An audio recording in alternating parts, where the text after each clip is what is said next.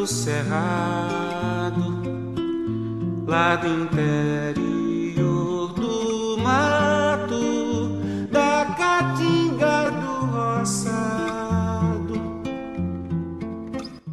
Oi, pessoal, eu me chamo Jocélio e sou o narrador da crônica Os Contos da Mata Branca. A proposta dessa narrativa é mostrar um pouco o ambiente do sertão da Paraíba, onde está inserido o bioma da Caatinga, bem como trazer elementos peculiares da vida do sertanejo há muito esquecida e abandonada, revelando a ânsia e o desejo de sobreviver e resistir à seca, à fome e o medo da noite. Aqui queremos retratar com o aspecto clássico do mundo das trevas. Aproveitem e divirtam-se.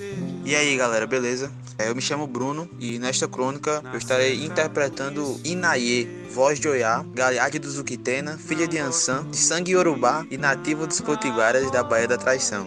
Eu me chamo Felipe Brito, estou jogando essa crônica com o impuro, Hagabashi, peregrino silencioso, conhecido como o Grito dos Mortos, Hector, ou para os próximos, Raji, fazendo uma menção aos seus antecedentes, já que ele não os vê, não os sente e não tem conexão. Ferguson, pode me chamar de PC. Tô jogando com roedor de ossos, Auguro Philodox, da raça Lupina.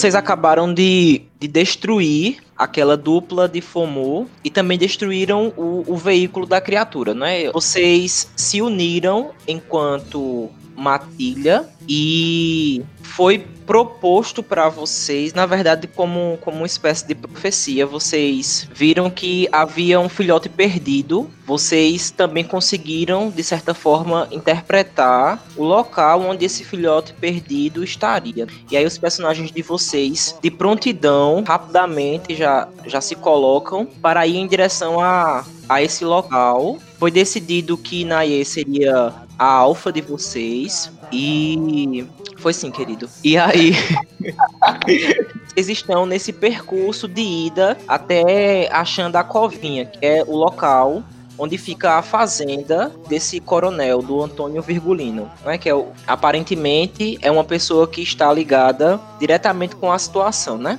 Os personagens de vocês est estão então imersos em uma adrenalina muito forte. É. Banhados pela lua do Teurge, vocês estão correndo de modo rápido de modo assertivo, vocês estão é, com o pensamento quase que conectado nesse momento, no, no, sentido de estarem querendo um objetivo comum: recuperar o filhote perdido. E isso motivar vocês a correrem muito mais no meio da Mata Branca.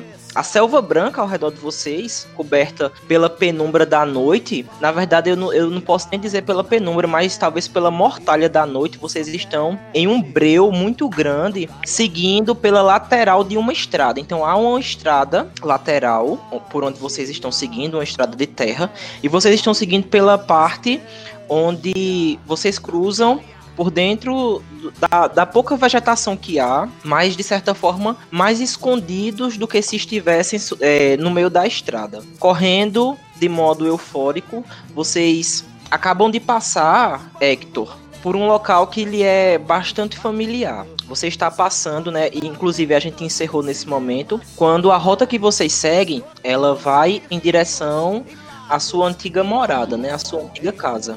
E aí naquele momento o, o, vocês percebem que o Hector ele diminui um pouco a velocidade da qual ele andava, ele caminhava com vocês. Ele para, ele olha com aquele sentimento de saudosismo, mas ele percebe que não pode parar, que tem algo que algo mais urgente, alguém que esteja precisando mais dele, mas ele sabe que em algum momento ele vai poder voltar para lá e ele continua. Aí quando ele diminui a passada, ela olha para ele e faz: "Algum problema, Hector?" Faço coisas do passado que ainda me atormentam, aqui onde eu costumava morar com os meus, com meu pai. Há muito tempo, né? Eu suponho, enquanto eu tô olhando pra, pra casa destruída. Bem menos tempo do que deveria. Isso é o que mais me deixa preocupado. Eu abandonei esse local. E seus pais? Meu pai, eu ainda não sei. Quando, quando, quando Inaê fala e seus pais, ele lembra do, do porquê ele saiu na, a, a princípio em busca do pai dele e aquilo faz com que ele feche o rosto. Ele faz: Meu pai, eu não sei o que aconteceu com ele, eu ainda o busco. E minha mãe, você já sabe, né?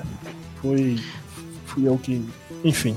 Tocar nessas emoções, Hector, te fizeram ficar banhado em uma, em uma imersão de sentimento. O personagem já estava imerso em adrenalina, né, em questões fisiológicas. A fúria que é muito mais do que fisiológico, mas é algo sobrenatural. A fúria ela corre dentro das veias do Garou, assim como corre também o sangue. E nesse momento que você vislumbra essas lembranças, essas memórias na sua mente, você escuta um grito, um grito amedrontador. É um grito de uma mulher e, e, esse grito ele, ele, ele termina em uma nota de embargo de voz. Então vem aquele grito rasgado de medo, de angústia, talvez, e ele encerra como quem tá com uma voz embargada. E você escuta esse grito que, que segue ao longe. É, eu, sigo, eu sei qual a direção que vem, ele vem da mesma direção da qual a gente tava indo? Não. Ele uhum. vem de um ambiente lateral. O grito ele cruza a estrada, vindo do outro lado da estrada, de uma casa próxima, que vocês veem a, a silhueta dela ao longe. É só ele que escuta? Só o Felipe. Na, naquele ah, momento, ah, eu, eu, ainda correndo, assim, eu, tava, eu tinha dado só uma diminuída, mas eu ia continuar correndo e falando com o Inaê sobre o que aconteceu. Eu paro, vocês me veem parar de verdade agora. E ainda na minha forma minha forma crimes, eu levanto o rosto com a cabeça e, fico numa posição ereta. E naquela hora eu paro completamente e fico em pé e olho em direção ao grito, que é na hora que eu escuto ele, né? Eu olho, vem aquela voz embargada, faço. Esperem, vocês ouviram? Não. Ouvimos o quê? Vocês não ouviram. Vocês só escutam à noite. Vocês talvez ao longe escutam algum tipo de mamífero, talvez um chacal, um cachorro do mato, alguma coisa, alguma coisa nesse estilo, mas é uma coisa muito, muito distante. São barulhos da noite que são extremamente corriqueiros para o que vocês é, já, já sabem, já ouvem, já conhecem. Nada de espantoso. Eu paro, tá ligado assim, eu faço. Eu faço daquela forma que mais parece com um Doberman, né? É, musculoso, meio em pé, com aquela orelha para cima eu olho para vocês e faço. Eu escutei um grito de uma mulher que veio daquela direção. Pode ser que seja, pode ser que seja só mais uma tormenta, mas é muito muito alto para ter sido de tão longe. Eu não sei. Eu, eu quero ir lá olhar o que é. Ah, se só for que eu tô, me, é, me foi um, um, foi algo muito palpável. Eu consegui sentir a dor do grito de uma maneira como há muito tempo eu não sentia. Eu não consigo. Então isso não é, não é momento pra gente estar conversando, e sim agindo, vamos. E eu já puxo a corrida já. O personagem, os personagens cruzam a, a Só estrada. Todas as vezes que o meu personagem ele se aproximar de algum canto assim, eu vou deixar já subentendido para você que ele já vai de modo furtivo, tá? Tá certo. Vocês atravessam a estrada, passam um pouco mais e chegam até a porteira de um de, um, de uma casa, né? Vocês veem que a casa ela se projeta alguns metros depois da porteira, num ambiente aberto. Não é uma casa muito grande, coisa simples. Você esteve aí, Felipe? É, na verdade, Hector. Pouco antes de chegar na sua casa. Foi aí nesse local onde você combateu aqueles espíritos da Wyrm que estavam destruindo as, as paredes da, dessa casa. E aí nesse momento eu falo para eles, eu faço, tinha uma senhora aqui. Quando eu vim ao encontro da minha antiga casa, eu encontrei com uma senhora e eu percebi e senti o aroma pútrefo da Wyrm. Eu entrei no, na Umbra e acabei com dois espíritos pequenos que corroíam e destruíam a, a casa. Então tomem cuidado. Pode ser que tenha algo a mais. Você conhece ela? Era só ouvia falar, nunca, eu nunca saí da minha do meu porão, então o contato que eu tive com pessoas nessa região foi muito pouco. Só quando eu comecei a minha peregrinação. Mas não, não tinha contato com ela, não a conhecia. Eu sugiro que o que nós estamos procurando talvez esteja melhor representado na Umbra. Existe algum cheiro, alguma coisa, José, diferente não. na casa? Nada de diferente. Faço, concordo com você. Mas eu preciso primeiro, e gostaria que assim você entendesse, que vocês deixassem com que eu faça umas, um, que eu faça um, uma ronda. E eu garanto que ninguém vai me ver. Enquanto você faz isso, eu verifico o outro lado, se é que você me entende. Afinal, eu tenho uma certa familiaridade. E eu ficaria sozinho? Fantástico, meu irmão. Fantástico. Eu faço. O ideal seria você ir com o Inaê. Ou se você quiser aguardar, pode ser que eu precise de você. agora, o que eu vou fazer é sondar para saber se realmente há algum inimigo aqui. E eu acho que com as minhas habilidades eu consigo fazer isso de maneira mais eficaz se for sozinho. Você entende? É, eu, eu meneio assim a cabeça, indo se abaixa um pouco. Mas, já sério, eu, eu fico meio que. Ele se acha que se esconde bem, né? E eu não vou ativar o feitiço na frente deles, não, mas quando ele sair, eu ativo o feitiço. Beleza. E me escondo. Qual é a dificuldade da película, José? A dificuldade da película é 6. Tive um sucesso. Cara, é quanto um, velho. Três sucessos, diga aí, pô. E aí ela levanta uma das patas de maneira que ela consiga destacar uma da, dos dedos, sei lá se eu posso chamar assim, da pata dela. E com a, uma das garras, ela toca no nada e rasga uma rachadura de cima a baixo. Coisa que é muito familiar para ela. Partir para o lugar, lugar do qual seus companheiros de tribo também são muito familiarizados. Eu atravesso pra, pra Umbra, em direção à penumbra, tá ligado?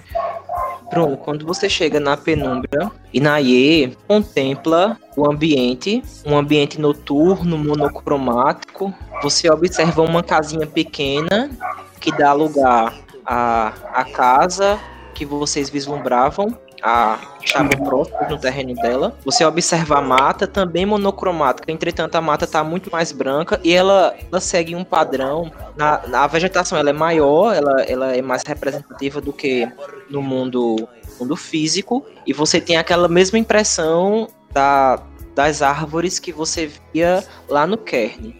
As árvores elas são bem alongadas, né? elas, elas apesar de não estarem juntas, mas elas são bem, bem maiores e alongadas. Quando você observa a casa em questão, você vê que a casa ela está em ruínas, diferente de como ela está no, no mundo físico. A casa ela tá com principalmente com estrutura de parede, você vê ela, ela bem bem arruinada e você vê um, um espírito da Weaver que paira esse local.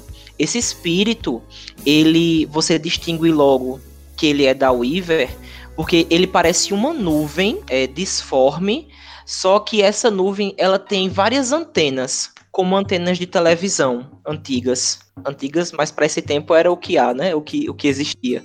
Então, várias antenas existem nessa, nessa, nesse espírito. E ele tem um, um tamanho mais ou menos que equivaleria a, ao tamanho da casa. Ele paira sobre esse ambiente. Já certo, desculpa eu interferir, mas você lembrou aquelas casas interior com aquela gigante, cara. Como é que tá essa parabólica em cima da, da casa, hein? Pode crer, pode crer. Century, o Brasil se liga aqui. Eu. eu olho para aquela, aquela criatura da Weaver e Naie chama a atenção do espírito da, da Weaver se apresentando com todos os seus nomes, dos quais é, sua tribo e seus ancestrais deram a ela. Que ela faz para chamar a atenção da, do espírito mesmo, tá ligado? Eu, eu falo, eu sou Inaye, voz de Oiá, Galiarde do Zuquitena, eu sou filha de Ansan de sangue Yorubá e nativa dos Potiguaras da Baía da Traição. E eu saúdo o espírito do avô aranha que está dentro de mim. Nesse momento, Bruno, Inaye, ela observa quando aquele espírito que estava pairando sobre o teto daquela casa como uma nuvem, a nuvem ela parece se solidificar um pouco mais e as antenas que estavam numa posição anterior, elas rapidamente se modificam para uma parte de baixo da nuvem e assumem a posição de patas. E começa rapidamente a caminhar como uma criatura meio que numa espécie de centopeia ou de aranha como Inaye a, a chama. E ela vai saindo e quando ela vai descendo, Bruno, Bruno, você vê ela tecendo um rastro de uma teia que vai se, so se solidificando sobre a casa. Ela, essa teia ela vai se materializando sobre a casa, foi isso que eu quis dizer. Tá? Saquei. E ela, ela me ignorou, foi no caso? Não, ela tá descendo na sua direção. Ela tá saindo de cima e tá indo na sua direção. Na minha direção. Beleza, nesse momento eu volto pra minha aparência feminina, humanoide, e vou em direção a ela. Eu aponto em direção à casa Sou uma guerreira de Gaia, eu sou uma guardiã do mundo dos espíritos. E eu exijo saber da sua parte se você ouviu, ouviu algum espírito da Wyrm nesse lugar, nos últimos tempos em que esteve aqui. Vamos fazer o seguinte: vai fazer para mim um teste de hipnose com dificuldade 8. Três sucessos. Você vê quando daquela nuvem disforme começam a apontar uma antena que vai se articulando e vai fazendo um movimento em direção a Inaye. Ela se cruza, Bruno, em um momento até que ela forma como uma estrutura quadrada. E aí você vê quando se materializa sobre essa estrutura quadrada aquela imagem de uma televisão em chuvisco. E aí você vê uma forma que vai se tomando. Você vê uma mão que aparece sobre o tubo da tela. Aí você vê uma face escurecida se formando. E aí você vê, ouve a voz que sai da TV. O Irme nos trouxe aqui. Aí você vê a, as mãos e o rosto é, saindo de perto. Eu faço pra. A mão vai se aproximando. Aí você vê quando ele vai colocando assim sobre a tela e vai deixando um rastro. Antes o que era preto e branco assume uma coloração. As mãos vão caindo e aí você vê um rastro como, como que de sangue no tubo da TV preto e branco. É sério que a Uiva tá de fuleiragem com a Wyrm, velho. A minha cabeça, a única coisa que começa a maquinar é essa. Uhum. Eu concluo isso, ponto de fúria, crinos.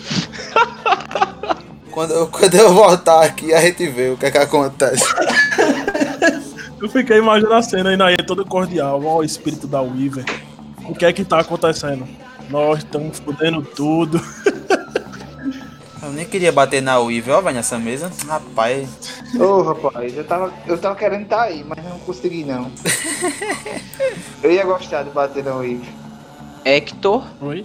Você havia saído, utilizado o dom do silêncio e ia fazer uma espécie de ronda no ambiente. Foi isso? Exatamente. Você chega então nos fundos da casa, você dá uma volta e aí você dá essa volta, você vê uma porta aberta, uma porta, a porta dos fundos aberta e aí você encontra a mulher com uma espécie de cesto nas mãos. Mas ela tá viva? Ela tá Processo em transe, né?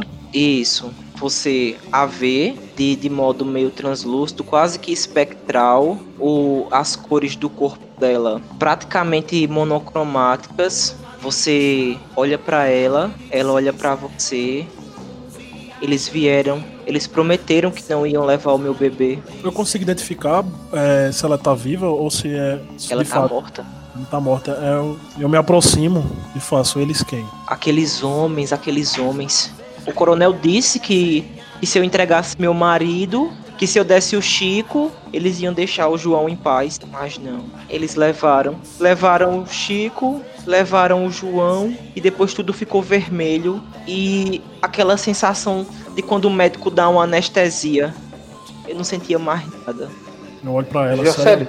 Pode falar. é, eu só, eu só pra descrição. Eu vou tentar acompanhar o Felipe dentro da mata, não vou sair da mata não. Mas aí eu vou Sei. escutar. Eu vejo, eu vejo ele falando com alguém ou no, no caso só pra descrever, depois você descreve pra mim, né? Certo. vai- Você, aí. você, Desculpa você vê ele falando com o nada. Ele É escuta, doido. ele, ele escuta Sayara, e ele Sayara. olha assim, né? A atenção dele, a atenção dele é voltada pra um, um localzinho da porteira que tá aberta. E o cara tá lá falando com, com a parede, crendo que a- e assim com uma atenção, um, um olhar regalado. Exatamente. E nessa hora, eu pensei, o que tu vê é que o meu personagem que tava, tipo, bem à espreita, ele já meio que se desarma, né? Ele percebe o que aconteceu com ela, então ele já sai, assim, daquele momento que ele tava mais furtivo. Ele levanta, tá ligado? Assim, a postura dele novamente em crimes. E anda sobre as duas patas novamente. E meio que como se estivesse chegando perto dela, sabe? Sabe, Josélio? Perto do espírito. Ele chega e faz. Foi virgulino. Nesse momento, o espírito ele dá um grito, Hector. O mesmo grito que você tinha escutado, com a mesma intensidade, com a mesma nota, aquele grito agudo, sabe, rasgado, e no final termina emba- embargado. E aí você vê, né, quando você fala virgulina, ela dá aquele grito rasgado, você chega a perceber, né, como se houvesse vida ali na- no pescoço dela, nas cordas vocais, né, na, a vocalização do ar, a boca que se entreabre, entreabre, e você vê quando ela estica a mão, deixa o cesto cair, aí ela com os olhos embargados, as lágrimas caindo, como quem está preso em um loop. Foram poucos os espíritos que você encontrou assim. Mas você se recorda que na sua vida de peregrino silencioso, alguns espíritos que passaram por uma morte muito trágica ou traumática, eles ficam meio que presos naquele momento. E aí você vê, pra concluir, quando ela estica a mão, deixa o cesto cair, e ao esticar a mão, ela fala baixinho: Não, João. E aí você vê como se ela ficasse estática naquele momento. Naquele momento eu já entendo, né? Quando ela dá o grito, eu faço, meu Deus, eu tô perto dela, ela precisava gritar desse jeito. Aí quando eu me lembro que é um loop, eu faço. E aí eu já caminho, tipo, devastado pela situação em que ela se encontra. E volto para onde Nae tava, tá ligado? Pra, pra gente voltar pra, em busca do Garou que. Do nosso outro Garou, já entendendo tudo que tinha acontecido ali. Enquanto você prestava atenção, Justiça Animal, na cena que é, sucedia com o seu companheiro em Nova Matilha, falando com o Nada, e ainda mais respondendo ao Nada, você percebe quando algumas telhas elas começam a instalar. O telhado que já, já tá meio que envelhecido, aquele telhado bem desgasto, as paredes, elas têm manchas de, de infiltração, tão mofadas. O telhado ele começa a estralar. E no momento que você ouve o desfecho do seu companheiro de matilha dizer que vai retornar para onde Nae estava, você vê quando uma parte do telhado ele cai, ele desaba dentro da casa. E aí, Felipe, você escuta o barulho do telhado, você chega a se assustar com o barulho do telhado cai dentro da casa. Não sei se dá pra sentir com instinto primitivo algo do tipo assim, perigo naquele, naquele lugar. Naquele lugar. Né? O personagem, ele, ele, sente uma estranheza, PC. Ele pode entender como perigo, mas ele sente uma estranheza muito grande. Principalmente por conta dessa, dessa cena que ele viu com um colega de matilha. Então, há uma estranheza muito grande. Até pela forma como vocês foram atraídos para esse lugar. E aí, de repente, Naye tá na Umbra. E de repente você vê o cara falar só. E de repente o telhado cai sozinho. Então, tipo, é, ele pode entender isso como perigo, ele entende como uma estranheza ofensiva, né? Uma coisa que, que é, é, é, sobrenatural, né? Não é natural, na verdade. Não sobrenatural no sentido de Umbra, mas não é normal. Não é um. um, um... Garus também tem muito disso, né? Não é, é um, como se fosse uma simbologia, né? Então não é uma Sim. coisa boa. Tá, afasta daí, Hector. Eu viro pra trás, eu faço, vai dar susto no cão, caralho. Medo é tipo uma sequência de sustos, né? Um grito, o telhado cai uma voz fala atrás tu dele. Vê, tu vê um garoto botar a mão no peito assim fazendo. Tu tava aí, era. Eu faço. Faço o seguinte, vá esperar aí na IE, que com certeza ela vai voltar. Não tem nada de diferente aqui, não. O que tinha de Wyrm aqui. Eu tento até sentir a Wyrm, Josélio. Eu tento sentir a Wyrm. Certo. Quando eu falo isso, tá ligado? Eu falo exatamente nesse momento. Eu faço. O que tinha de Wyrm, eu tento sentir a Wyrm e para assim. É, tu vê essa cena, tá ligado, PC? Tô parando aí. Bruno, você acabou de, de se preparar e vai pra forma Crinos, é isso? Exatamente. Você usou Fúria pra ir pra forma Crinos. Correto. E aí você vê quando aquela criatura, ela se desarticula mais uma vez, aquela antena que tinha sido que tinha se retraído daquele corpo em forma de névoa, de nuvem, ele retorna, ele vai se desfazendo e você percebe quando o espírito, de modo até esperado por você, por conta da sua reação, você você já esperava que isso ocorresse, o espírito ele se põe de forma ofensiva. E você vê quando é como se a posição das patas elas mudassem e aquele espírito grande ele, ele forma. Você já viu uma planária, mas já viu um verme achatado. Tem um aspecto de, de, de um verme alongado, né, aquela nuvem.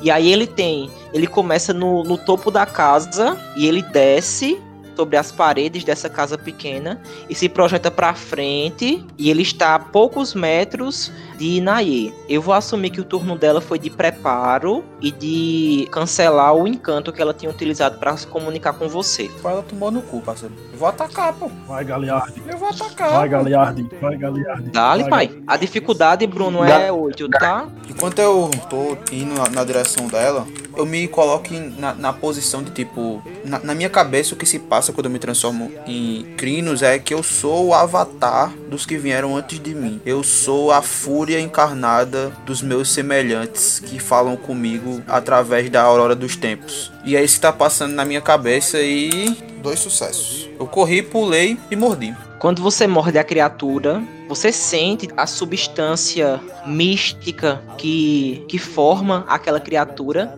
E a impressão que você tem, apesar dela ser como, como uma nuvem, como uma névoa, era como se você tivesse mordendo um emaranhado de fios. Você tem essa impressão. Você mordeu, você sente a substância da criatura, e aí você vê quando aquele espírito ele rapidamente se refaz em uma estrutura como de névoa, se desprende da bocanhada de Naye, e aí você vê quando ele se arma para cima, e no que ele se arma para cima, ele recai com as patas todas pontiagudas, essas patas nessa posição dianteira, elas caem pontiagudas contra Inaye, quase que como um abraço como um abraço perfurante. Uhum, antes, antes de, de cair sobre mim, ele ainda escuta eu falando: Venha! Ai, dois sucessos. Você sente as patas perfurantes da criatura e aí você está posto bem mais próximo dela, como se aquela coisa de precisar correr e pular e morder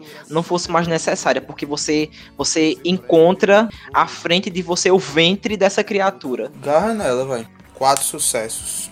E Naye quando ela desce com as garras sobre a criatura, você faz aquela mesma sensação de quem toca a substância da criatura. E aí você vê quando você vai rasgando aquela criatura em forma de névoa, o emaranhado de fios, ele começa a, a sair de uma forma que você nunca tinha visto tanto fio reunido em uma espécie de emaranhado. E aí você vê quando os fios eles vão saindo, eles vão caindo de dentro daquela criatura, os fios que formam ela. E aí você percebe quando as patas que tinham se projetado contra as suas costas, elas começam a retornar. Elas começam a se desarticular. Quem já teve casa antiga já viu como uma antena faz, né? Quando você empurra ela para retornar, né? Quem teve televisão antiga.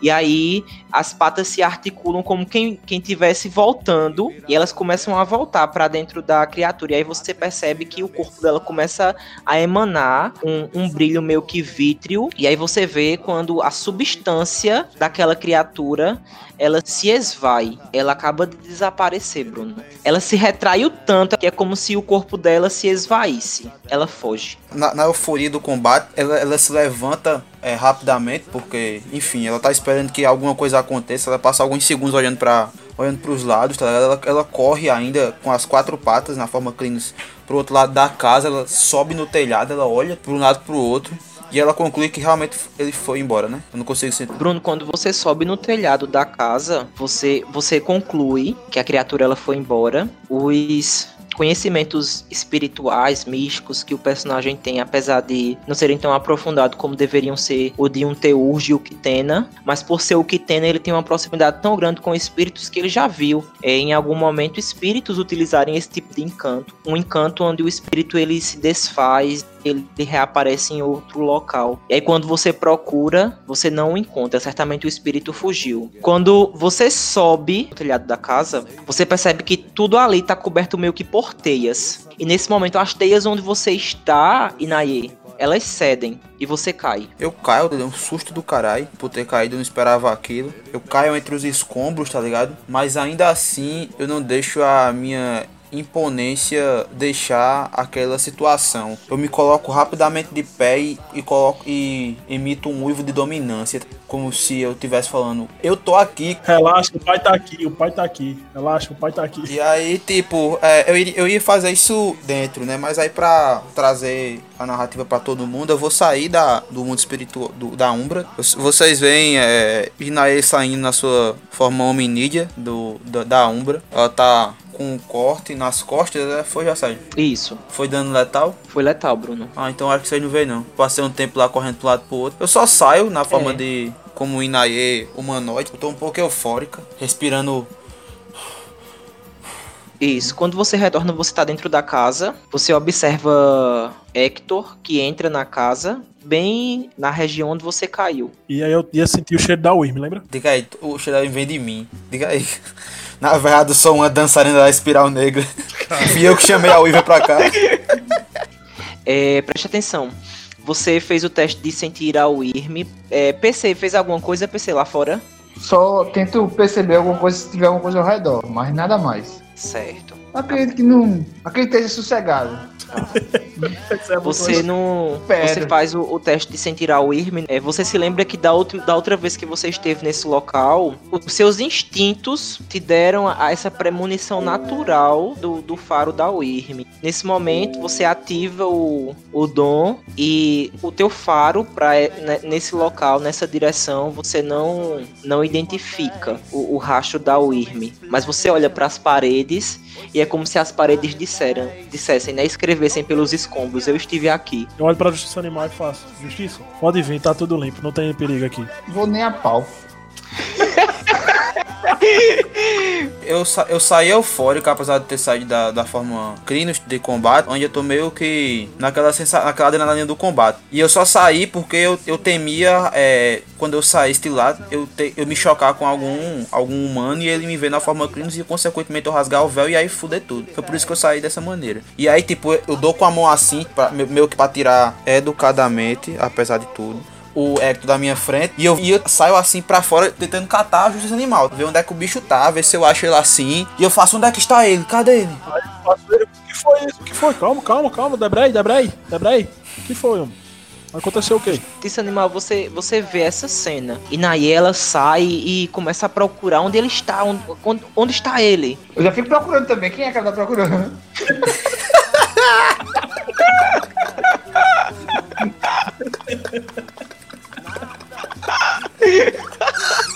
É, vocês imaginam essa cena, pô? Sim. Imagina só, tipo, eu, Sim, eu lá o cara é putaço, roedor tá, tipo, meu Deus, cadê, não é- cadê, cadê? é Aí ela vem e pensa, isso. cadê? Cadê o quê? Cadê ele? Quem? Nem vem, Cadê filho. Tá quem? escuro, ele tá lá, ele tá escondidinho ali, só com a cabecinha. Cadê o quê? É aquela coisa, Felipe, que a gente tava conversando, né? Todo roedor de osso tem um pouquinho de raga abaixo dentro dele, tá ligado?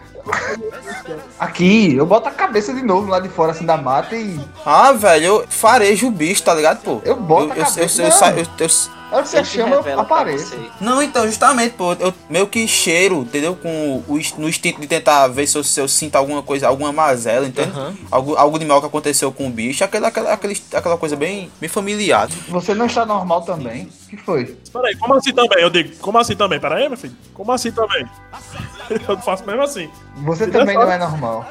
Não, normal eu não sou. Mas você falou com o outro tom. Como assim também? Me, me ajuda? E quando tá tendo essa conversa nível raga abaixo, a, a minha adrenalina vai passando e eu vou me sentindo um pouco mais aliviada de tudo aquilo que eu vi e enfrentei do outro lado não ter não ter se revelado para o plano natural e ameaçado os meus tão novos irmãos de matilha. E aí eu olho para eles assim, olho para os dois assim meio que rapidamente e aí eu trago um tom de seriedade nas minhas palavras, mas aí vocês conseguem sentir como se eu eu estivesse falando já um pouco mais aliviada, sem aquela tensão. E eu, fa e eu faço é, eu encontrei um, um espírito do avô aranha e ele falou que foi o avô serpente que o chamou. Peraí, você tem que me ajudar a entender isso aí. Você encontrou um espírito de uma aranha que disse a tu que uma serpente tinha ajudado ela. Eu, eu, eu faço. Eu esqueci que eu não estava entre os meus semelhantes. Aí eu já, eu já vou tipo indo na direção de, de Hector. Tu tá, na, tu, tá, tu tá na direção da casa, né, Hector? Eu tô na No porta da casa, pô, olhando pra olhando Pronto. mato, falando com o bicho do mato ali. Pronto, então é, vai ser justamente isso que eu vou fazer. Meu. Eu, vou- Você entrou na casa. Que você entrou na casa? Eu disse a ele que a casa é ruim. eu, eu, eu, eu olho assim pra justiça animal e, e aceno assim com a, com a cabeça, com o olhar meio de tensão. Aí eu olho pra Hector enquanto eu vou me dirigindo na direção dele e eu faço. Vocês chamam o avô serpente de corruptora e o avô aranha de ordenadora. O Irme e o Iver. Eita, nessa hora eu tomo uma seriedade, tá ligado? Olha, Eu, eu faço com licença. Ah. Quando ele falou e ordenadora, não sei o que, não sei o que aí, não sabia de nada ainda. Eu. Eu tava só esperando. Quando terminar de explicar, eu ia dizer, explica de novo.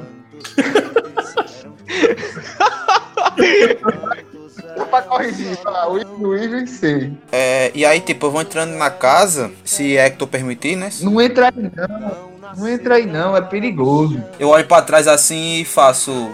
Não há mais perigo aqui. E eu faço o único perigo que há aqui somos nós. Eu, aí eu tipo, eu, eu, falo tipo como se eu tivesse. Como se tipo, tivesse. Não vai, não vai fazer muito sentido pra você, mas pra mim vai fazer. Eu faço tipo, eu reivindiquei esse lugar para nós. E aí eu entro pela casa assim. Eu faço, meu Deus do céu, agora acabou de vez a resenha. Tu reivindicou o quê, doido? Isso aqui nem teu é. E aí tu me vê, é, depois que eu entro na casa, eu. enqu- Enquanto a gente tava conversando, eu, eu catei, tipo, dois galhos de algaroba que tinha ali perto da casa, talvez em frente, talvez do lado, enfim. Na, na direção que eu tinha na- é, até o justiça animal. E aí vocês veem que, tipo, eu, eu falo algumas palavras em, em um idioma indígena. E aí, tipo, eu faço. De agora em diante, esse lugar se chamará Atan, pois é forte. E suas raízes serão anama, porque serão grossas e espessas. E aí, tipo, eu tô conjurando, tipo, um ritual de purificação a lá nativo Zukitena. E na hora que eu percebo a seriedade do que tu tá fazendo, tá? porque assim, eu tava pensando que tu tava zoando, na mesma resenha que eu tava. E quando eu vejo que tu tá falando uma coisa mais séria, aí eu já. Bruno, Inaye, quando ela, ela inicia o ritual, né, ela pega a algaroba, que vai demarcar o espaço e reivindicá-lo por meio do, do ritual de purificação.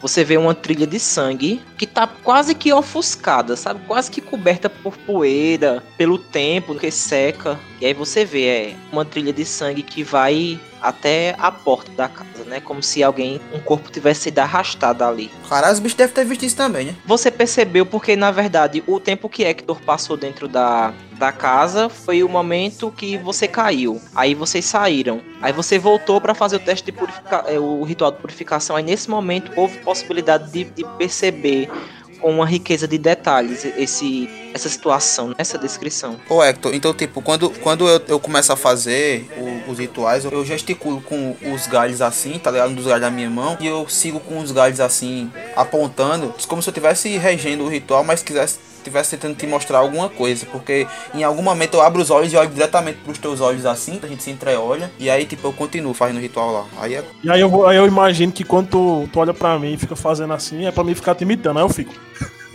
tá ligado? À tua frente. Essa porra é raga baixa, é? eu consigo, eu consigo reger o ritual, é, Jocélio? Perfeitamente.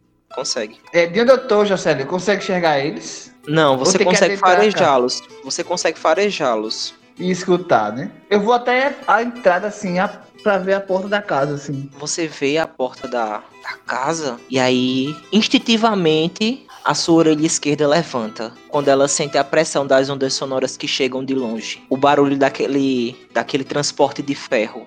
Aquela carroça de ferro. Você vê ao longe, aí você vê os dois olhos dela brilhando, vindo ao longe. Eu digo, perigo, se escondam, saiam daí, Eu paro, tá ligado? Na hora que eu escuto que, eu- que o bicho diz isso. alguma aí- coisa errada. E aí eu já transformo na forma lupina, que talvez seja mais esguia, e vou me esconder na, na trilha junto com Justiça Animal e faço, vamos, vamos. Ah, eu vou fazer isso também, né, velho? Todo mundo foi, pô. Eu vou, eu vou ficar junto da minha matilha. E aí quando eu entro, aí, quando eu entro na, no mato, eu, eu faço. Não era pra me imitar, não, seu idiota. Era pra ver o rastro de sangue que eu tava apontando. E- Sangue? Ah, mano, foi mal, sangue. Na Nessa- hora que ele nesse falou- momento, quando ele fala sangue, você então interpreta que aquele, aquela sujeira que você achava que era um rastro de sujeira no chão, você tipo conecta ao que Nae fala e você já sabe, tipo, é, a memória recente já interpreta esse rastro de sangue. Ô, Jocélio, se eu não tô ouvindo ainda, eu vou perguntar pra Justiça Animal de onde é que ele tá vendo esse perigo, tá ligado? Eu faço Justiça Animal. On- Onde você viu? Onde você viu o perigo? As carroças de ferro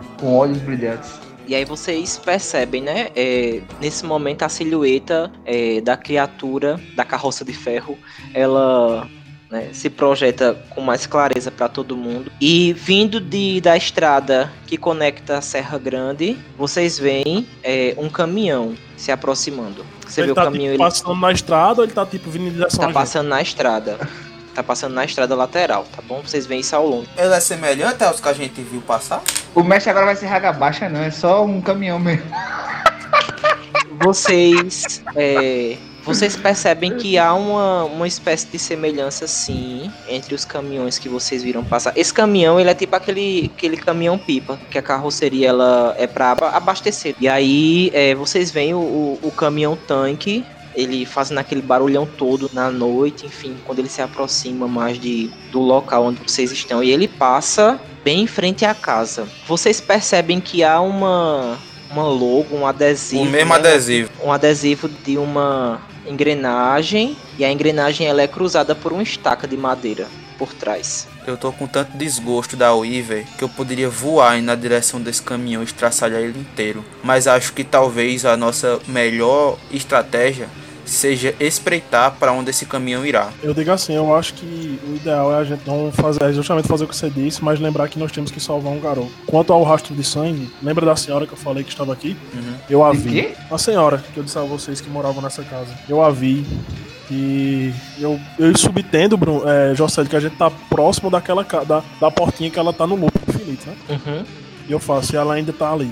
Ela tá no loop infinito. Sobre a dor e sobre o trauma que foi acometido a ela. Não só mataram o marido, não só a, mataram, como também levaram o seu filho. Quando vocês saem desse local, Felipe ele perde a, a conexão visual diretamente e talvez até sobrenatural nesse momento, já que ele não a ouve. Com, com o espírito, o tormento do espírito foi grande. Você, você de fato faz o, o ritual de purificação, você purifica aquele ambiente, e isso garante a Inaye é, uma força maior, porque apesar de dela não entender visualmente ou diretamente os efeitos do ritual, mas ela sente um fortalecimento espiritual maior. Aí eu gostaria de pedir que você recuperasse um ponto de força de vontade. Gostaria de pedir que você recuperasse um ponto de vontade. Tudo bem. Eu, eu falo pra Hector, Hector, Pois não? você é um Teuge, você vê espíritos, mas espíritos Não. de, de seres, Não. de homens. Não, isso faz parte do meu fardo. Como um peregrino silencioso, quando me foi negado direito à minha terra e aos meus ancestrais, me foi amaldiçoado com essa conexão com os mortos. Eu sou atormentado, não só eu, como todos nós. É por isso que tava falando com a parede? Não era com a parede. Não era com a parede. O clima de tensão ele se corta totalmente, tá? E Na- E Nair não se aguenta, pô. Ela faz caralho, pô. Não era com a, não era com a parede justiça animal. Por mais que eu quisesse que fosse, e aí eu dou uma risada. Por mais que eu quisesse que fosse, por mais que eu quisesse que de fato não existisse, mas não era. Era com a senhora. Tentei em algum momento perguntar o que, a, com, o que acontecia com ela, o que a atormentava, e eu percebi que ela estava presa no loop. Aquele grito qual eu ouvi, que nos trouxe até aqui, foi o grito dela, o tormento que ela sentia. E graças a Inaê, ela agora descansa. Graças a nós. Eu não, não entendi. O que é que o espírito da Wave tem a ver com o espírito dessa mulher? Boa pergunta. O que foi que você viu contra a aranha da Uve? Não é especificamente uma aranha. É como nós chamamos a, a ordenadora. Afinal, ela tem certa similaridade com as aranhas padrão. Tá. Mas era uma espécie de nuvem com um formato alongado. Não espero que você deseje que eu descreva algo abstrato como é na Umbra. N- não espero que você me peça uma descrição de um mundo como a Umbra, do qual só vendo você realmente saberia o que estava lá. Mas era um espírito do avô aranha. E ele disse que estava lá a mando da corruptora. E a carroça? Irei me seguir ou não? Eu olho pra Hector e faço. Ela está na mesma direção que nós tínhamos que ir. E nesse momento, quando tu fala Hector, eu faço. Acho que já passamos um pouco dessa formalidade. Eu peço que vocês podem me chamar pelo meu nome de batismo, Raji. É um nome egípcio ao qual eu recebi. Nome o quê? Nome egípcio ao qual me foi dado. Pra lembrar que eu tenho raízes e tenho casas, mesmo que eu não as, não as sinta e não as veja. Vocês vão ser as primeiras pessoas a quem eu permito que possam me chamar assim. Como faz pra ganhar um nome egípcio? se torna um, um peregrino silencioso e é atormentado por toda uma, uma herança de morte. Isso é algo da nossa tribo. Você Repete aí. repete o seu nome igual a ela. Porque assim como ela, eu tenho orgulho das minhas raízes, apesar de, de não poder vê-las e nem senti-las. Ela me, ela me apresentou isso de uma maneira muito, muito enri- enriquecedora. Eu pensei que você tinha perdido isso. Não, eu acho que eu acho que eu recuperei. Gaia, Gaia tinha um propósito de me juntar a vocês. Eu, eu, eu falo. Então, Raji, Grito dos Mortos. O caminhão vai pra a direção do.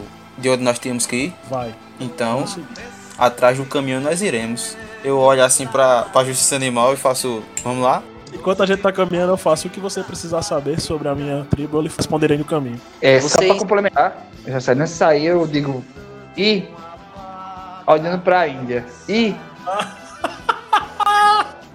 Abreviação de Inaê. Ah, não, tá. Aí eu faço. É, oi?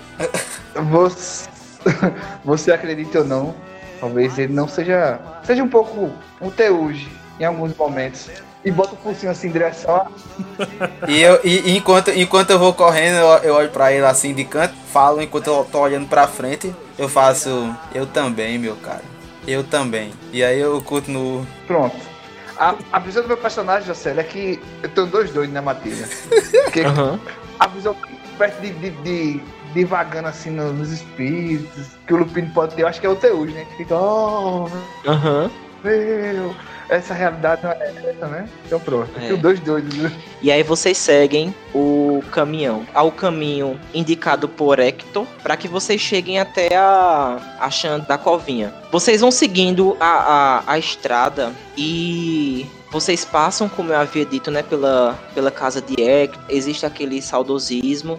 Vocês cruzam o ambiente, a, a estrada ela chega um momento que parece que some, depois ela retorna, ela, ela volta a crescer, a ficar mais visível. Uma hora a ladeira descendente, outra hora a ladeira ascendente e em uma dessas divagações do ambiente de subir e de descer, vocês chegam em uma visão onde vocês observam um, uma espécie de vale e lá no meio, muitas árvores próximas. Vocês percebem, talvez pela silhueta, talvez pela composição do ambiente e da luz elétrica que vem de um vão grande no meio desse espaço. Então, existe uma, um- uma grande quantidade de arbustos ao redor e um vale no meio, né? Na verdade, uma espécie de clareira ampla no meio. E aí vocês veem lá um certo movimento. Existem luzes nesse local. Vocês acabam de ver o momento que o caminhão ultrapassa a entrada do, do local, mas vocês ainda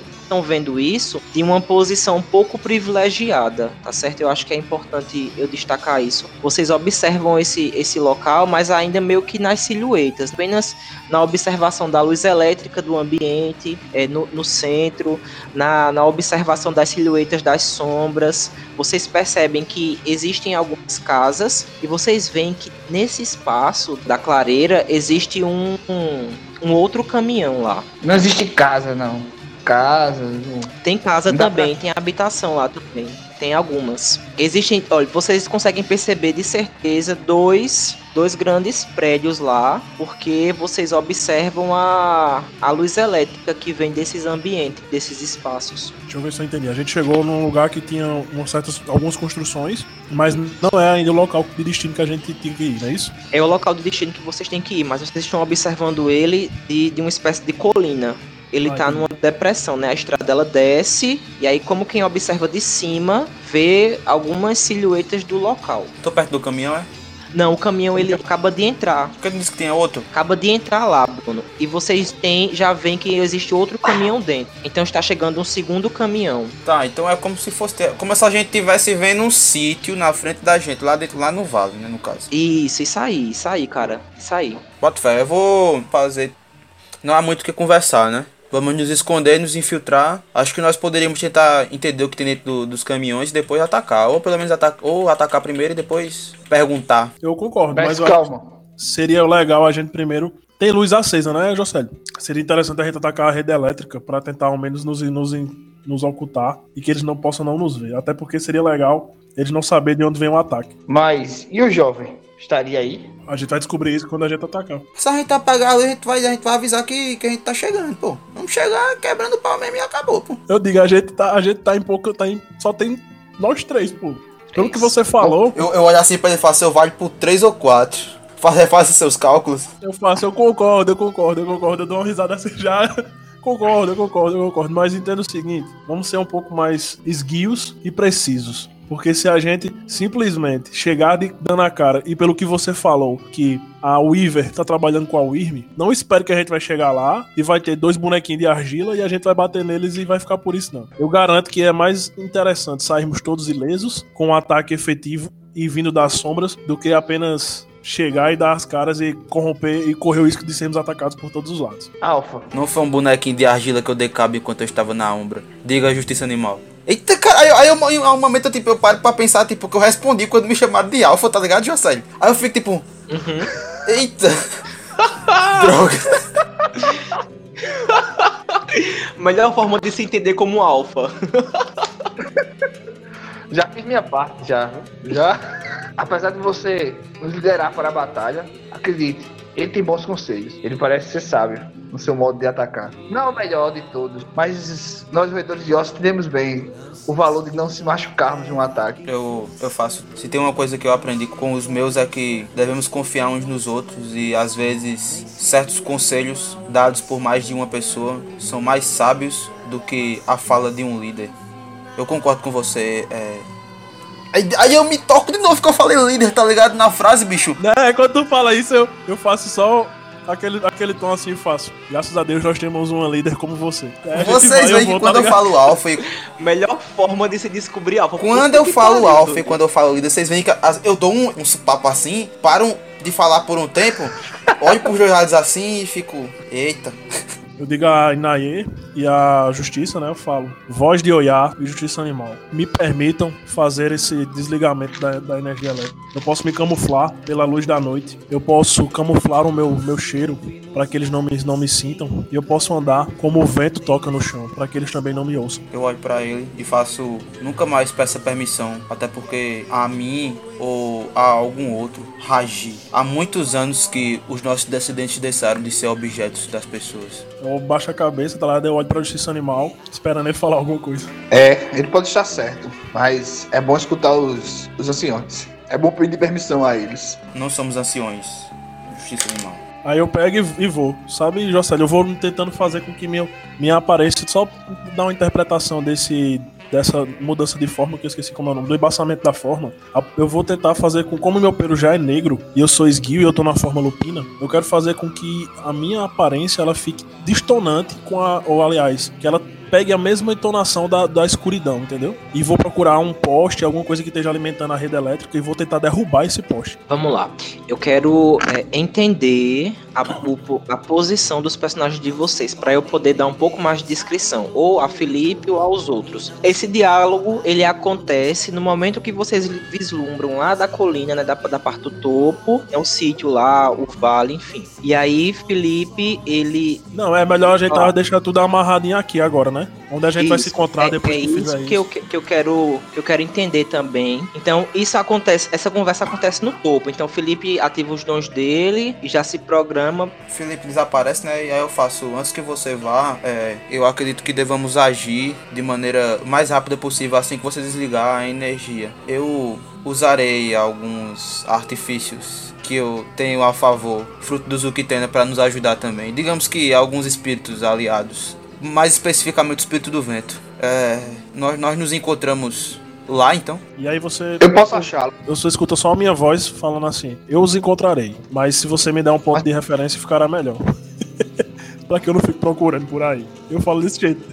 Eu olho pra tudo e faço com, com um olhar de sorriso enquanto eu tô entrando na Umbra. Bem, você vai me encontrar na garganta do Coronel Virgulino. Pode me procurar lá. Antes Então- de você entrar, eu devo lhe acompanhar ou acompanhá-lo? Eu olho pra, olho pra, pra ele e faz. Você quer vir comigo dessa vez? E eu digo, vá com ele, porque por aqui eu posso fugir, posso me disfarçar caso alguma coisa me aconteça. E com ele na Umbra você pode ter a emoção de lutar ao lado de Voz de Oiá, nosso alfa. Eu faço. "Ah, Ô Jocélio, é, o, tempo, o tempo passa mais devagar na, na penumbra. Porque eu queria ter um diálogo com Justiça Animal enquanto o Raji tá, tá fazendo o breguedê todo. Eu encontrei algum, alguma garrafa de, de vidro enquanto a gente tava se aproximando daquele lugar. Alguma pet, alguma lâmpada dessa no meio do caminho. Essas coisas abandonadas que a galera joga no, em beira de estrada. Foi mais fácil ter encontrado uma garrafa PET, Bruno. Daquelas ama toda amassada, toda fodida já. Quando eu atravessei, eu é, meio que tentei levar essa porra comigo. Ela, ela atravessou comigo na, pela Umbra ou ela ficou pra trás? Sim, é, eu queria só, Bruno, descrever pra você o atravessar a película nesse local, tá? Nesse ambiente. Você, você atravessa a película, você assente bem mais forte, mais sólida. E quando o personagem ele tá ultrapassando, e aí eu vou, eu vou assumir, PC, que o animal ele pega embalo, tá bom? Ele Com atravessa certeza. Eu abro, eu abro o caminho pra ele. vocês sentem uma brisa sobre, sobre vocês que arrepia o pelo de É vocês. essa que eu quero mesmo. Os, os dois estão na forma lupina, não é isso? Isso. Isso, né? Tá, tu tá em que forma? Eu tô na forma lupina ainda. Você, lupino e Justiça Animal em Risco, quando vocês atravessam, você sente um vento que arrepia no momento da travessia, tá? Um vento que arrepia os pelos de Inaye e de Justiça Animal. E esse vento tem um cheiro, cheiro ruim, um cheiro ruim na penumbra desse local. E aí vocês atravessam. Vocês observam o vale abaixo. Você trouxe consigo, não foi uma garrafa PET? Você fez essa. Gostaria de fazer essa não foi? Vocês observam o vale e aí vocês veem que há um véu negro que envolve esse local. E, e é um véu que é de fato um véu, é, é como se fosse um tecido. Alguém teceu um véu escuro sobre aquele vale. E aí vocês veem tudo meio que distorcido por entre o véu, que é translúcido. As árvores que estão sobre esse véu, elas ficam retorcidas, esguias e magras. As poucas árvores que tem próximas, elas têm aquele aspecto de uma árvore alongada grande. Vocês observam que de certa forma, o véu ele continua a crescer sobre esse lugar. É como se o véu ele tivesse ganhando força e se ampliando, descendo para fora do espaço. Vocês veem silhuetas de espíritos naquele local. Só que isso vocês estão vendo, né, da, da, do topo do vale. Quando eu passo pro mundo, pra Umbra, eu procuro justiça animal com meus olhos. É, eu vejo ele, Todo solar. tá do meu lado, né? Eu faço como um, um contador de histórias. E Naye, ela fala: há muito tempo atrás, Justiça Animal, esse mundo que você tá vendo agora e o mundo ao qual a gente nasceu e pertence era só um. Nós éramos adeptos a esse mundo, tanto quanto qualquer outro. Garo, é, lamentavelmente, o avô aranha enlouqueceu e prendeu a avó serpente e com suas teias ele dividiu e rachou os nossos mundos. Aí eu olho pra ele e faço, não são só teurges que conhecem do mundo espiritual, eu vou mostrar isso pra você agora. É, e você não entende. Os mundos nunca se dividiram. Os espíritos estão em todos os lugares. Aquele animal que você come tem um espírito. Você não sente porque está muito distante das suas raízes. Ou está mais próximo dos homens. Mas eu também os escuto. Ou estou longe dos dois, né? Cada dia que passa eu vejo que todas as criaturas do mundo podem nos ensinar e podem aprender. Fico feliz de ter você ao meu lado, Justiça Animal. Eu espero você tomar a frente. Se você não sair, eu vou ficar aí quietinho. Meu irmão, uma resenha. Caralho, velho. Eu, com meus olhos, na minha forma espiritual, eu procuro nos céus alguma criatura do vento. De preferência, um Jaglin. Algum espírito passa. Você observa um carcará que sobrevoa o ambiente.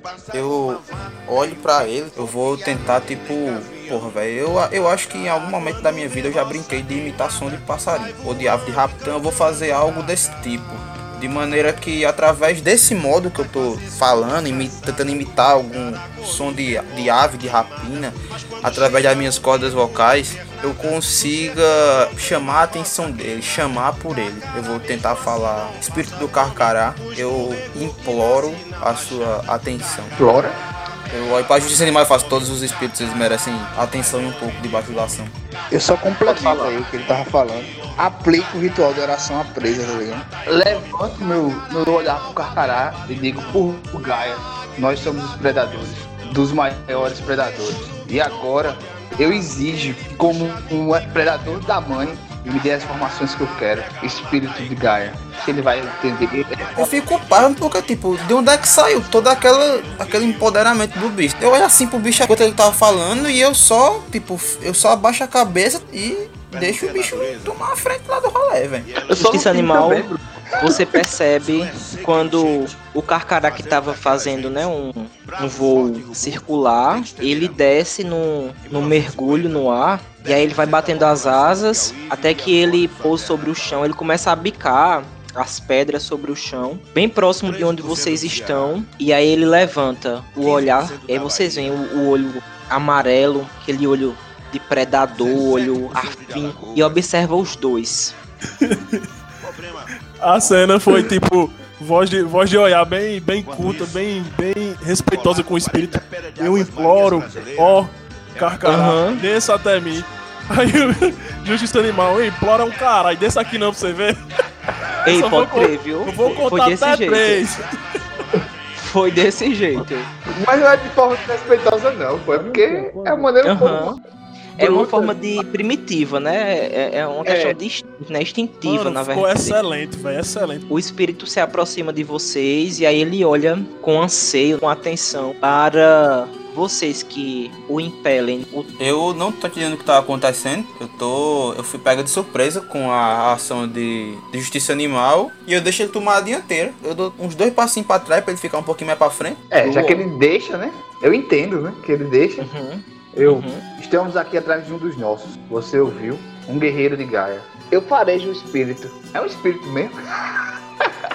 Eu consigo sentir para a forma dele de espírito. Você entende que é de fato um espírito, mas você percebeu que em um momento inicial, Inaye ela procurava por, por um espírito pequeno, um espírito de, de uma casta menor. De certa forma, o personagem tem esse entendimento, sabe? E quando você faz esse, esse faro para a forma verdadeira, você sente de fato, é um espírito, mas naquele momento, um faro espiritual garante a justiça animal sentir o tamanho do odor desse espírito, né? pra gente tentar aplicar o dom nesse momento, o nome do dom do faro. Você sente o poder, você fareja o poder desse espírito, é um espírito de grande poder. Você fareja isso, apesar da forma de carcará dele. Entendi. Como se carcará fosse fraco, né? Puta que pariu. Espera uma resposta dele, assim. Você ouve na sua mente quando a voz do Carcará. Não, não ouve na mente, na verdade. Você escuta a voz que sai da criatura sem, sem que ela precise fazer movimento de bico nem, nem nada do tipo. Você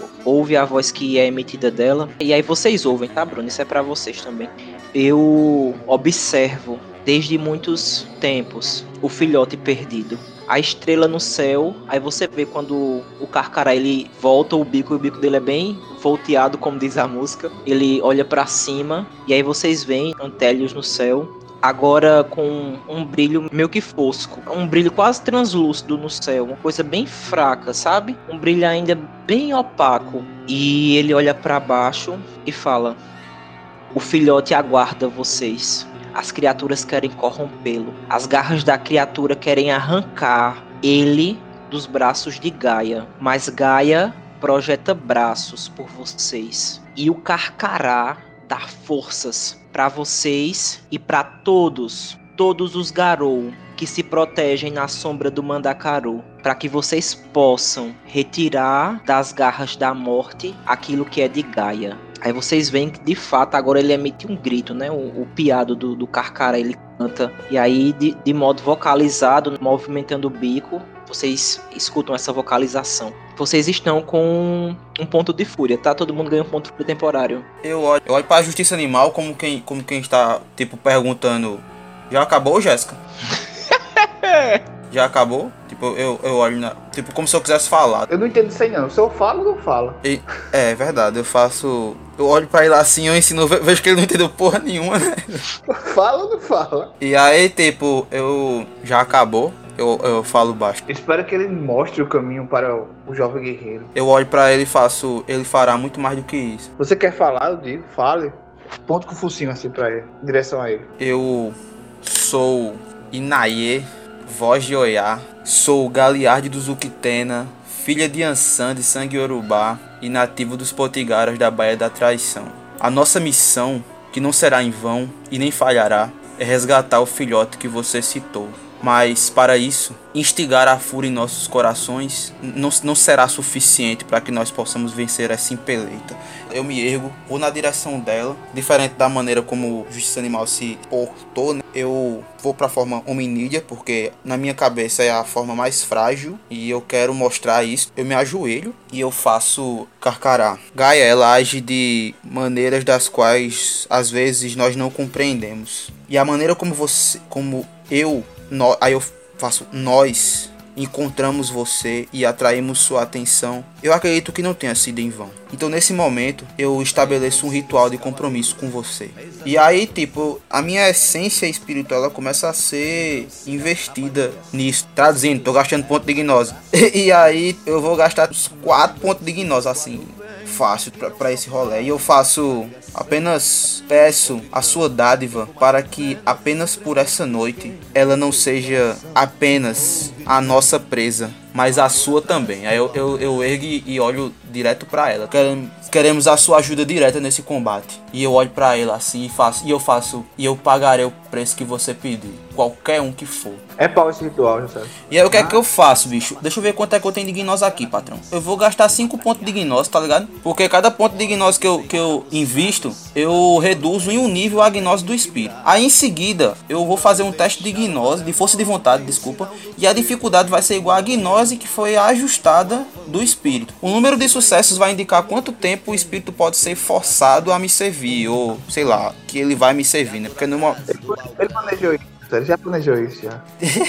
eu aparentemente eu não planejava, tipo, forçar o espírito, né? A, a- enfim. Aí tu força o espírito e eu sou desrespeitoso. Não, Faça por gentileza. Dificu- Diga a dificuldade, já tá, tô só esperando aqui. PC, você, Justiça Animal, ele tá extremamente conectado ao ritual que tá sendo realizado por Naye. Ele tá, ele tá conectado devido ao ritual da, da presa, da oração pela presa. Se o personagem desejar, ele pode gastar um ponto de gnose para reduzir em mais um ponto a, a dificuldade do teste de força de vontade de Naye. Isso é em Eu meta, né? pro- Claro. Eu tenho um problema. Diga. Eu tenho um problema. Porque eu não sei qual é o. É, é apesar que ela deixou claro. Ela deixou claro, né? As intenções dela de pedir a ajuda dele essa noite pra salvar o garoto, né? Eu vou confiar nesse ponto. Eu posso até ajudar ela. Mas, Aham. tipo, se passar dessa noite e eu ver que ela continua aprisionando o espírito, eu vou quebrar a nega, né? Tudo certo. Você pode deixar isso claro. E você pode deixar isso claro, PC. Não, é por causa do defeito. Tá ligado o defeito? eu vou considerar você- que uma prisão. Ela tá fazendo isso, um acordo. Foi um acordo. Um acordo, isso. E, e tá nessa perspectiva de acordo também, devido à, à cordialidade com que o espírito tem tratado vocês, tá certo? Existe uma, uma É. animosidade, tá bom? Então, eu ajudo ele com um ponto de gnose Tudo também. Pra melhorar, né? Você vai fazer um teste, Bruno, de força de vontade, não é isso? Dificuldade 3. É, seis sucessos. Eu tô cansada, tá ligado, é, Jocélio? Eu sinto a minha essência saindo de mim e eu sinto a espiritualidade enfraquecendo, a minha, a minha resistência espiritual enfraquecendo assim. Mas eu sei que é por uma boa causa. Você sente também que eu colaborei pro seu espírito aí, né? Seu ritual, né? Eu acho. Sim, sente isso. Eu, eu não vou falar isso agora não, que eu tô esperando o bicho responder ainda. O espírito ele se curva pra vocês, em especial pra você, né, Inaê, que tá mais próximo dele, já que você se pôs de joelhos, e ele se curva até que o bico dele encoste o chão. Cada haste das penas que envolvem o meu corpo espiritual serão usadas por cada um de vocês. As minhas garras serão as garras de vocês. A minha força e a minha voz será prontamente usada. Vocês me impelem e eu os ajudarei. Louvado pela aurora dos tempos seja o nome de Anagé. Eu falo Anagé como se eu estivesse falando com ele mesmo. E eu faço essa noite seremos fortes com a sua ajuda. Eu olho para a justiça animal e f- toco com a minha mão sobre ele, como se eu estivesse fazendo um carinho. e Faço obrigado por ter me ajudado. Eu rosno. Eita! Eita. Toco com a mão fazendo um carinho, rosno. E digo, essa noite o espírito nos ajudará. Mas amanhã ele estará livre. Porque pela lua que eu nasci, não importa o que você faça. O pacto seu é para essa noite. Amanhã ele será livre novamente. Olho para ele e faço. Eu não preciso de ninguém para lembrar para mim a respeito da minha honra. A minha honra é a minha honra. E eu nunca deixei de cumpri-la. E não é por ganância que eu a farei. Podemos ir agora? Vamos lá. Há alguns há algum, algumas algumas coisas técnicas que eu gostaria de pôr a vocês. A primeira delas é que todos os personagens. Aí Felipe também coloca depois eu quando eu passar pra você, Felipe, eu faço as descrições, tá certo? Vocês vão estar com o vigor mais 3. Meu amigo, vai ter cacete pesado, velho. Vai ter cacete pesado. A gente vai estar contra a própria Wyrm. Cacete pesado do caralho, meu irmão. Tu, tu. Ah, o tanto de coisa que ele fez pra, pra conseguir trazer esse gavião pra gente, pô. Ele tem que tá bufado mesmo. Não é o que eu tô dizendo. Entenda o que eu tô dizendo. Quando tem uma sala de save, a gente ganhou mais 3 pontos de vigor agora. É porque vem Um de porrada. fúria. pela frente. Aí vocês vão estar com força mais um também, tá certo? Mais um. E o espírito ele está impelido é, junto a vocês, tá certo? O espírito ele tem um pouco mais de liberdade, Bruno, de transitar entre a umbra e a, o mundo físico, para se materializar nesse caso. E aí ele fala, né? é, eu me manterei na umbra por hora, porque eu preciso garantir que vocês ultrapassem a mortalha. Aí quando ele faz isso, ele voa e começa a ir em direção a, a ao vale, Bruno. Em direção àquela mortalha que estava sendo tecida. A comunicação de vocês é direta comigo. Se concentrem e eu os ouvirei. No caso, agora eu fiquei me perguntando, Felipe também vai estar. Eu pergunto, e Hector, Hag? Nós somos um, então Ragi também deverá ter sentir o que está acontecendo do outro lado. Nós confirmaremos quando encontrarmos com ele. Vou pra jo- é, Justiça Animal e faço. Abra caminho de volta até hoje. Eu não sou um hoje. Nem eu, nem Ragi. Mas cá estamos nós. Cá estamos nós lidando com as criaturas espirituais, tal como um, Teuji, talvez. Mas eu abro a volta. Não pediria isso se não tivesse cansado. Tu consegue ver o desgaste espiritual. Ou sentir, sei lá. Hector Ragi. Chamei pelo nome de batismo, vai ser pesado. O personagem, ele ocultado, ele vai descendo o vale. Você vê a estrada que dá é, no- nos portões anteriores do sítio. né? Quando você vai descendo, Ragi sente aquela mesma sensação que eu havia descrito pra vocês assim que vocês saíram do Kern. Quando vocês se, se distanciaram um pouquinho do Kern, vocês sentiram o peso da, pen- da película. Quando você desce vai descendo em direção ao sítio, você sente aquela a barreira da película, ela fica mais mais densa, sabe? Aquela aquela sensação de de, de, de arrepio na espinha que, que o personagem sente que dá, essa, dá esse gosto a ele. Quando você se aproxima, algumas coisas mudam da perspectiva que você tá- vinha tendo com relação à a, Serra Grande, a todo, todo o ambiente. A primeira delas é que você vê que a cerca que estava meio que oculta para você daquela, daquela região superior, agora que você desce, você passa pelas árvores e aí você observa a cerca. É uma cerca com os pinos são de concreto, mas você percebe que há uma placa que indica cuidado, tensão. Todo o ambiente é cercado eletricamente.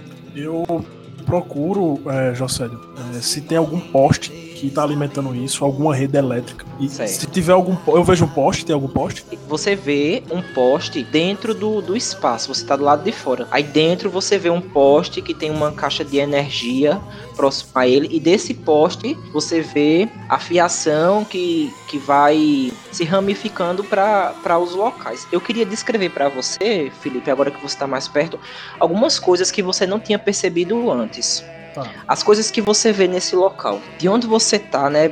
Lateral à entrada. Primeiro, a entrada ela é uma porta, uma porta dessas automáticas. Agora que você chegou, você tem essa, tem essa percepção desse local. Você vê que dentro do espaço tem uma escavadeira. Então você vê ao longe uma escavadeira. Você observa o caminhão que havia chegado, ele estaciona no canto esquerdo do local, então ele fica próximo ao outro caminhão. Os dois caminhões são caminhões, caminhão tanque. E aí você vê uma mangueira ac- acoplada e essa mangueira ela ela, ela passa por vários metros, uma mangueira com, com uma dimensão bem bem avantajada que sai desse caminhão em direção a, a uma tubulação que vai até uma, uma das, das construções. Você vê ao fundo do local uma grande mansão. Você vê mais próximo de onde você está uma espécie de estábulo. E você vê muitas pessoas que transitam nesse local. Só nesse, nesse pequeno espaço de tempo que você tá lá, você vê homens armados com espingardas, a roupa normal do sertanejo, mas há nesses homens muitas características que até fogem do que seria um padrão humano. Alguns são muito altos, você vê cerca de sete pessoas transitando. E aí elas transitam entre um espaço e outro, elas estão passando por- pelo meio de, de algum local, e aí você vai tendo essas, essas descrições dessas pessoas. Algumas são achatadas, algumas pessoas são alongadas, ou têm os, os braços muito longos. Você viu, viu aquela criatura anterior que tinha o braço longo também.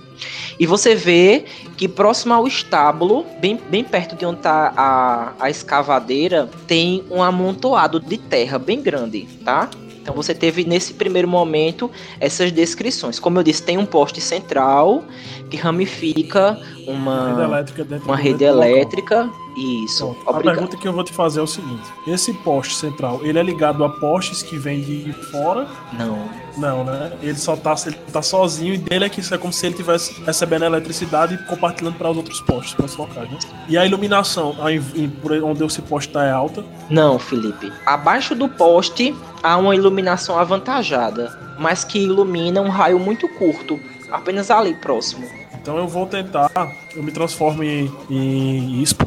Por mais que eu fique maior, eu entendo que ainda assim há uma certa dificuldade deles me enxergarem e me, me ouvirem ou me sentirem. E eu vou tentar fazer o máximo que eu posso pra até perto dessa luz ou até próximo, assim, nem que não seja me esquivar desse pessoal, entendeu? Uhum. Passando por tudo. Eu sei que tem uma cerca elétrica na minha frente, né? Eu vou tentar pular por cima dessa cerca elétrica. Tá. Ah, essa possibilidade não. O personagem, ele conseguiria fazer isso se ele tomasse uma certa distância e, e tivesse uma, Elevação. é, um- uma boa sorte aí na- no, no, Eu vou fazer no isso. processo.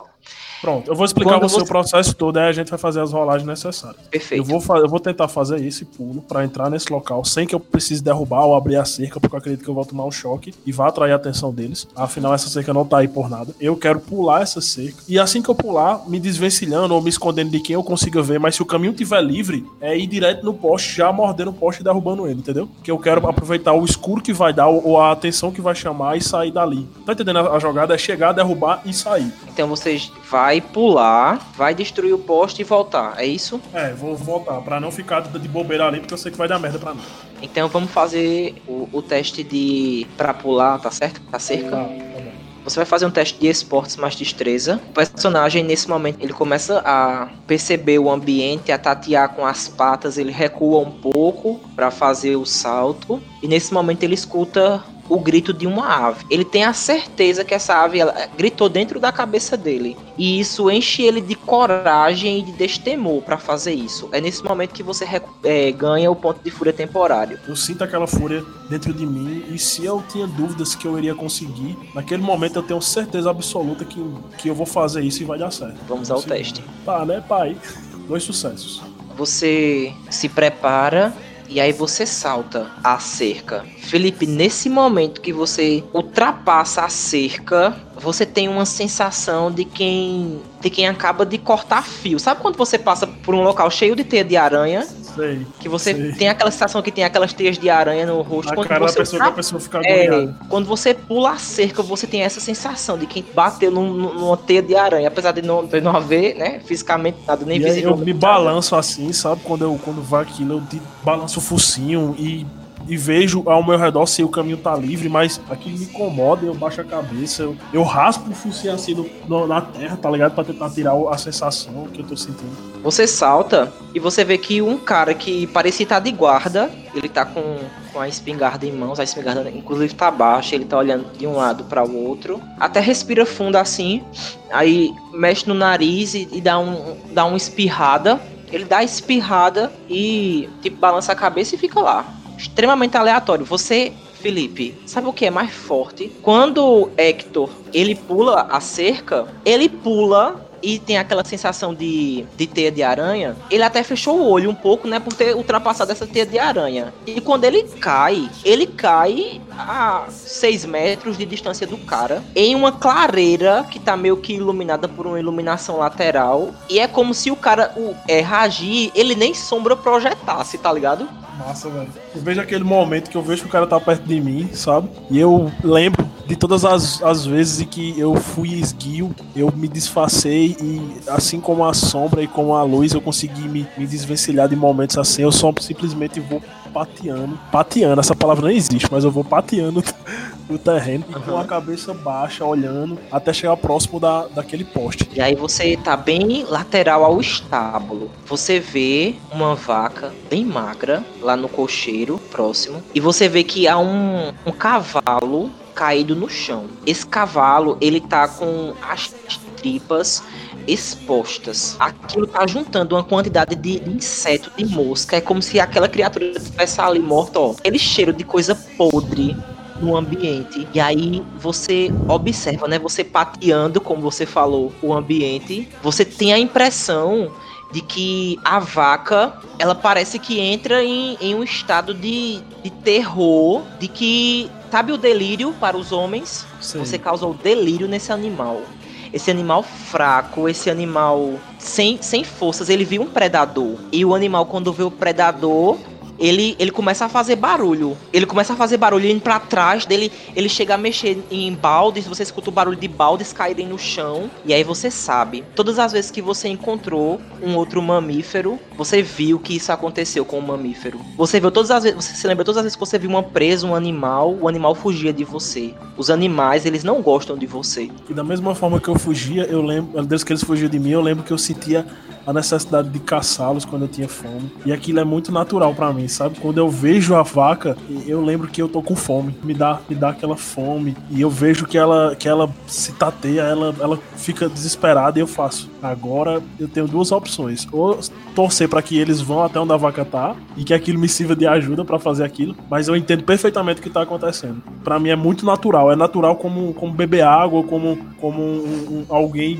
comer algo, sabe? É, é, é o instinto primitivo que existe dentro do meu personagem e o que ele causa nos animais. É, é bem natural isso. É o seguinte, eu vou rerolar aqui os testes de percepção dos caras que estão próximos. Aí, por gentileza, faça um teste de furtividade mais destreza, tá bom? Dificuldade 7. Quatro sucessos. Hector Raji, ele percebe quando os caras, eles... O que é isso? Vão em direção a cocheiro, né? A- ao estábulo ali, naquele espaço mínimo, reduzido, que é lateral. Três deles se aproximam, quase que cruzando Raji, e eles ignoram a presença do seu personagem. Você vê que vem vindo outros dois, e um deles para. Fudeu, negão! Ele prepara.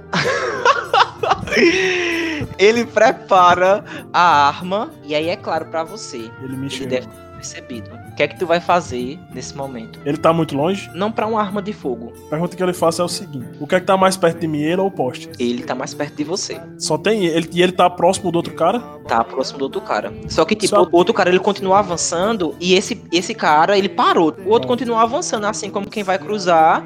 E aí você tá Pronto. raciocinando o que você vai fazer. Eu imagino o seguinte, José. Eu imagino que ele me viu e. Ou ele achou que me viu, ou achou que viu alguma coisa. Uhum. E naquele momento eu percebo que se eu atacar, eu vou atrair mais atenção pra mim. Então, da mesma forma como ele me viu, eu corro voltando pra escuridão e tento me esconder em algum canto. Porque eu sei que se eu sair da vista dele, corro o risco de que ele não me enxergue novamente. Então a minha tática vai ser se esconder. Tá, faça o teste. Dificuldade vai ser 8. Tá? Aí você vai jogar furtividade mais raciocínio. Então, eu vou usar um ponto de força de vontade, porque eu sei que Tá isso bom. vale muito, muito, muito, muito a pena. Eu tenho que fazer isso no meu máximo. Me lasquei. Me lasquei bonito. Eu me lasquei como, como quem se lasca de uma forma in- inevitável. Você vai em direção às sombras. E aí você morre, Felipe. E um tiro.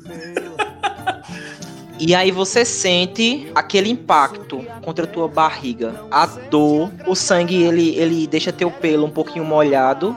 E você passa 4 de dano. Bicho, eu podia voltar e matar esse bicho, estraçalhar, mas aí o dano ia ser maior, ia me lascar. Eu vejo que minha estratégia deu errado, eu levo aquele dano, eu recuo e tento correr pra pular aquela cerca e sair dali. No momento que você pensa em recuar, você vê quando uma espécie de sombra alada sai num voo rasante em direção ao poste. E aí você só, só vê a explosão da caixa de força do poste. A luz forte e de repente o apagão em todo o sítio. Ah, negão! Naquela hora que eu escuto o barulho, pá, que eu vejo que caiu. Cara, eu vejo uma oportunidade perfeita pra fazer valer cada segundo de criação que Gaia me deu. Eu me transformo em crinos e Tá. eu pulo em cima desse bicho que me que atirou Tá em mim. Aí vamos lá, a gente vai fazer o seguinte: a gente vai encerrar pra gente não começar é uma, uma um batalha, né? Se começar uma batalha agora, a gente vai dar, dar uma pausa aqui. Aí tá pra Justiça Animal abrir a, a película, A né? Isso, pra vocês retornarem. E aí a última cena foi vocês vendo o, o Carcará em voo rasante. E agora vocês sabem o motivo do voo rasante do Carcará. sai voando e cantando carcará. Vai fazer sua caçada, carcará come até cobra queimada, mas quando chega